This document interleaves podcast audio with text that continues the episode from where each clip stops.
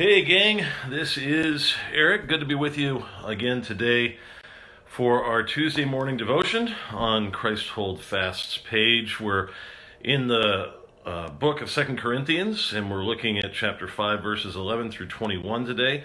One of my absolute favorite passages in all of Scripture. Uh, there's so much here to unpack, there's so many uh, good words for us here um, it's been a busy week. Today, in case you didn't know, is the release of the Academy course that Dan Price and I made together on the Gospel of Luke. And so you can access the first lesson.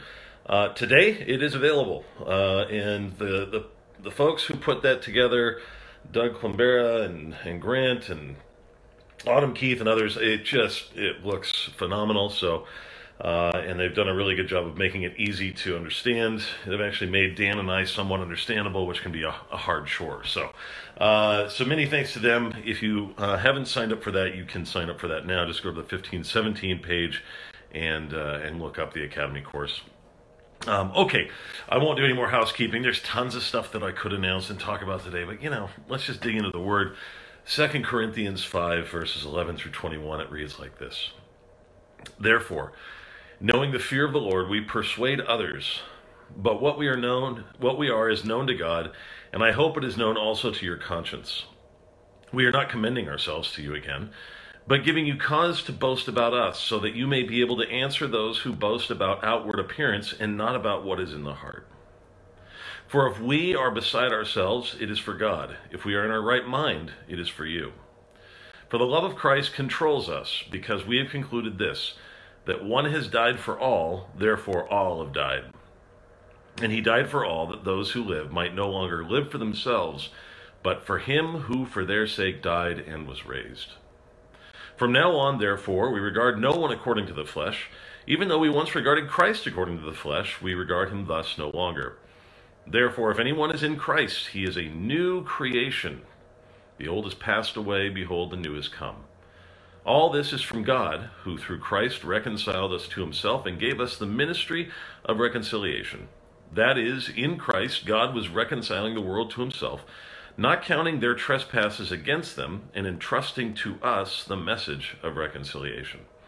Therefore, we are ambassadors for Christ, God making his appeal through us. We implore you on behalf of Christ to be reconciled to God. For our sake he made him to be sin who knew no sin, so that in him we might become the righteousness of God. End of reading. Well, uh, good morning, Bonnie. And let's see, is there somebody else here I didn't see? Uh, Judy, Whitney, welcome, everybody. Uh, good to have you here with me. Let's go ahead and talk a little bit about this. Uh, the Bible says that the only way we can become the people that we need to be is if the true God, ruler over all eternity, is reconciled to us. We must be reconciled to our Creator. Now, the word reconciled basically, I mean, means a, a restored relationship or restored friendship. 2 Corinthians 5 18 declares that that is, in fact, exactly what God has done. It says again, all this is from God who through Christ reconciled us to himself. That is, he exchanges the bad relationship he and us members of his creation have had since sin's been in the world and gives us a good relationship. So how does that reconciliation take place? Well, it, it at least gets communicated to us and to the world from the very beginning by his ambassadors. That's the word that Paul uses here. Now, that word ambassador, of course, is still used today by government officials where I minister for most of my week in New York City. Uh, just a couple weeks ago, the UN was in town. Uh, the place was absolutely filled with ambassadors. There's embassies all around the UN where uh, various ambassadors live. It's a it's actually a terrible week in the city when the UN is in session. Terrible. You cannot get around anywhere. The traffic is terrible, but that's a discussion for another time. Anyhow, that's the idea. We're familiar with the uh, with the term. We're familiar with what an ambassador does, but there's a lot of skill to being an ambassador. Um, I mean, for starters, you have to know the language, you have to know the customs, you have to know the values of the culture you're speaking to. Uh, you need to be conscious of how you communicate the message that you're bringing in order to be heard by those that you need to be in communication with. Usually, ambassadors need to live amongst the people they hope to reach if they would be an effective ambassador in the political world. And I would say that the same picture goes for us as Christ's ambassadors of his reconciliation. So, all that by way of introduction, let's talk about what Paul says here. Uh, first, he brings up the methods of reconciling ambassadors, or the method of ambassadorship as Christians. First of all, he points out in verse 11 that involves persuasion. Therefore, knowing the fear of the Lord, we persuade others. Um, now, what does persuasion mean? Well, it means to seek to win someone over. How might that be done? Well, there's a number of ways in Scripture that were shown that it's done or can be done. Of course, you have 1 Peter 3.15, which uh, tells us to be ready to give an answer for the hope that we have within us. In other words, uh, to give a defense. It's known as apologetics. Apologetics is one means by which God may persuade others around us to consider this message of reconciliation. Uh, another possible means of persuasion could be explanation. And what I mean here is that sometimes people just have a wrong idea about the God that about, about our God, about the Christian God. As a matter of fact, I think this is the majority of the time, at least where I minister in the Northeast. Um, Tim Keller has said many times in conversations with those that reject the faith, quote, tell me about the God you don't believe in. Chances are I don't believe in that God either. And I have found over and over and over again in my conversations with non Christians and skeptics in New York City, when you ask them to tell you what it is about Christianity they're actually rejecting, usually it's, you know, Robert Jeffress down in Dallas or some nonsense like that. You know, it's it's it's politics. It's it's some it's a bunch of other stuff that's not actually Jesus which shows that we've actually failed in proclaiming what we're meant to proclaim, folks. I mean, uh, us preachers deserve uh, a good lashing uh, for the ways that we have gotten off message way too often, and uh, but that's a separate issue. So I just need to explain, like, what you think we believe, what you think Christianity is, is not actually Christianity. Uh, then another way is, is demonstration. Um, remember 1 Corinthians chapter uh, 2 uh, says, For I decided to know nothing among you except Jesus Christ and Him crucified. Okay? So, uh, Paul is in this chapter, in 1 Corinthians 2, verse 2, uh, goes on to say, I didn't try to persuade you with uh, plausible words of wisdom, but in a demonstration of the Spirit and of power. So that's the, the means or the, the ways that we seek to persuade others apologetics, explanation, demonstration, all those means that God uses. Okay, uh, another thing that Paul mentions in being a, a, reconciling ambassador is really, I think, living a life that is, to some extent, well, living a life of integrity around the people that you uh, are ambassadors to living a life of integrity. Uh, he says in verse 11, But what we are is known to God, and I hope it is known also to your conscience. We are not commending ourselves to you again, but giving you cause to boast about us, so that you may be able to answer those who boast about outward appearance and not about what is in the heart. Now, if you remember in Second Corinthians, one of the things that Paul is dealing with is uh, these super apostles that are attacking Paul's integrity. And they're saying that he's harsh when he writes letters to them, but then when he gets around them, he's, you know, kind of a softy and he backs away. He's not a person full of integrity. It, Paul says, on the contrary, uh, he says, no, no, no. What I am is known to God and it's known to you. You know the real me. And you know the real me because I've never tried to hide who I am. Now, here's what this means because I think sometimes integrity is interpreted to mean um, that we sort of, you know, live lives of perfection or live lives of sinlessness, and that is not what it means to live with integrity because no one actually lives that way besides Jesus our Lord. So it's not it's not living as if we don't sin. As a matter of fact, having integrity is having the ability to admit when we do sin and having the ability to praise God when we have a good good day and having the ability to lament to God when it's a tough day it's just being a real human being. It's not faking it. And I think sometimes there is a tendency to think, oh no, if somebody finds out that I struggle with this, I'll quote, ruin my witness. Dude, uh, ruining your witness can be used to bludgeon Christians to death and basically make a bunch of fake people. That's not helpful. And people can see right through it too. People can see right through the fake. I mean, they just can. And so it doesn't help us if we're, I mean, Paul says, no, no, no, live with integrity. Be honest, be real. Uh, and then the third third word that's used. So you first have persuading, then you have integrity as means by which the ambassador gets the message out, and then the last thing that I just or last word here before we move on is imploring in verse twenty. Uh, Therefore, we are ambassadors for Christ, God making his appeal through us. We implore you on behalf of Christ to be reconciled to God. Now, some translations may have the word pleading there. That's fine, that's appropriate. Um, here's the deal when it comes to sinners receiving the grace of God in Jesus Christ, ambassadors aren't too, proud, aren't too proud to beg. I've heard some say, uh, you know, God commands everyone to repent. God is not going to beg you. God is not desperate like that.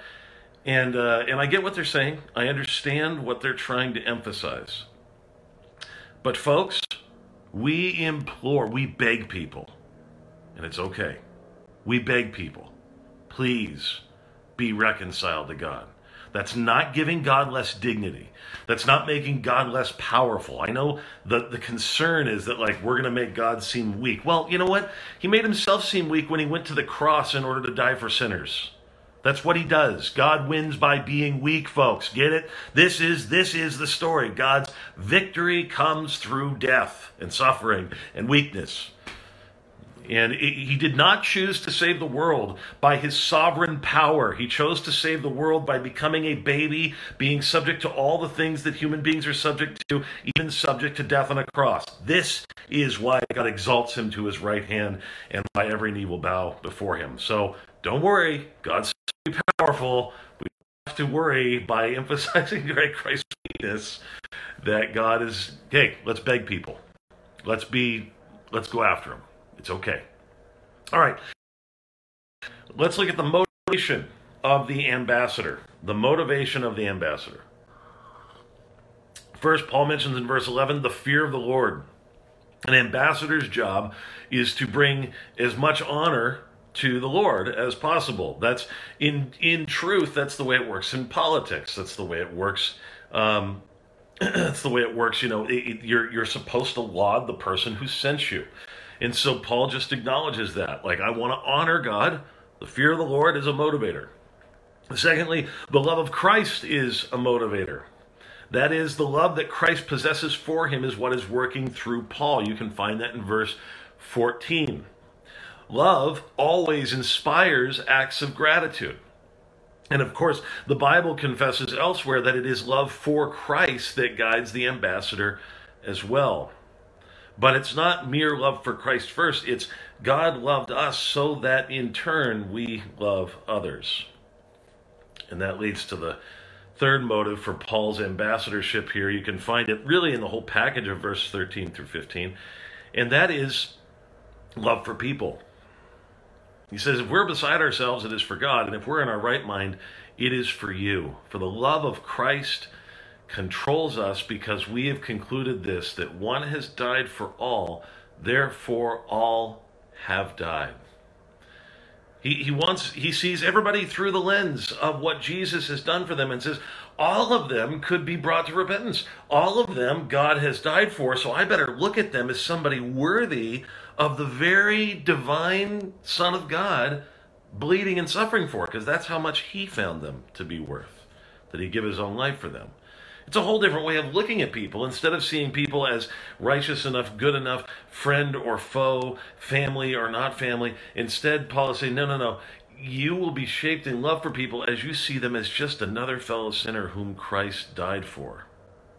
And that is true, folks. That is true. Uh, oh, how hard it is to maintain that mindset when I get on the road and someone cuts me off. I don't always think there's another sinner that Christ died for.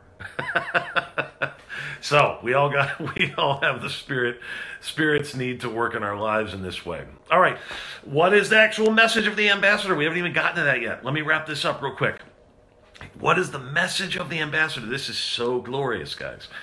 Verse 19 God overlooks the world's sin. In Christ, God was reconciling the world to himself, not counting their sins or their trespasses against them. Not counting.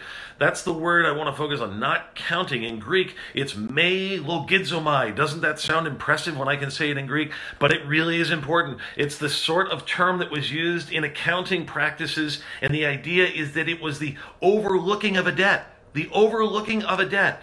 And so God in Christ overlooks the debt that humanity owes him because of their sin.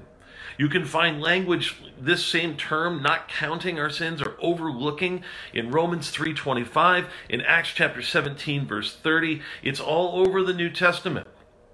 Ah, but here's the question. How can God not count our sins against us if he is actually just? Doesn't he cease being truly just if he doesn't count our sins against us? That's what we deserve. Ah, go to verse 21 and you'll find out how God can make this possible. 2 Corinthians 5:21 For our sake he made him to be sin who knew no sin so that in him we might become the righteousness of God.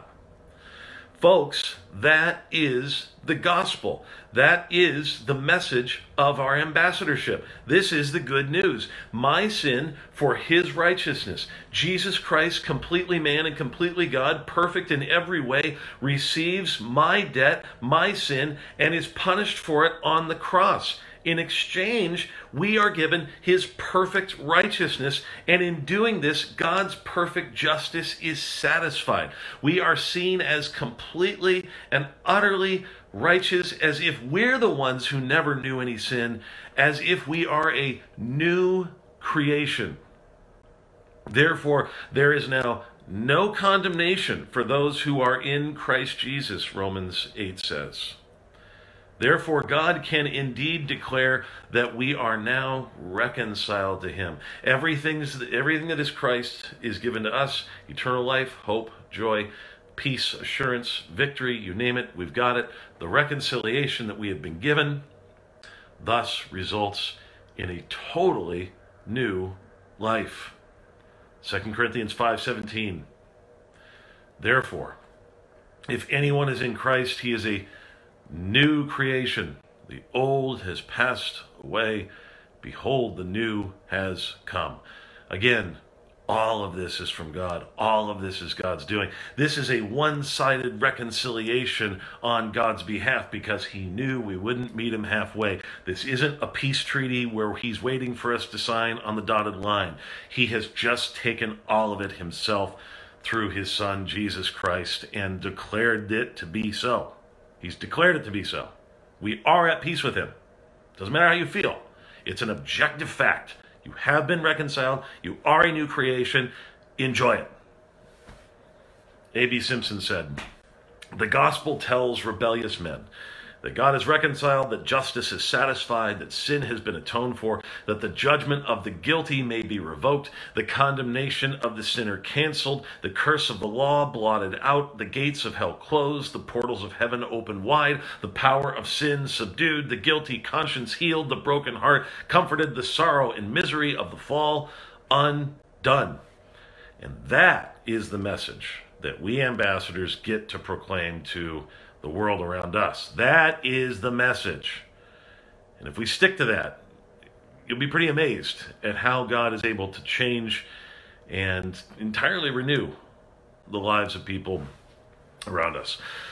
All right, gang, that's it for this week. um, my fellow ambassadors, I'll see you uh, next Tuesday. I won't be able to bring the devotion to you because I will be in uh, San Diego suffering for the Lord at the Here We Still Stand conference. um, but the following week, I will be back with you on Tuesday. Hope you have a great rest of the week. God bless you.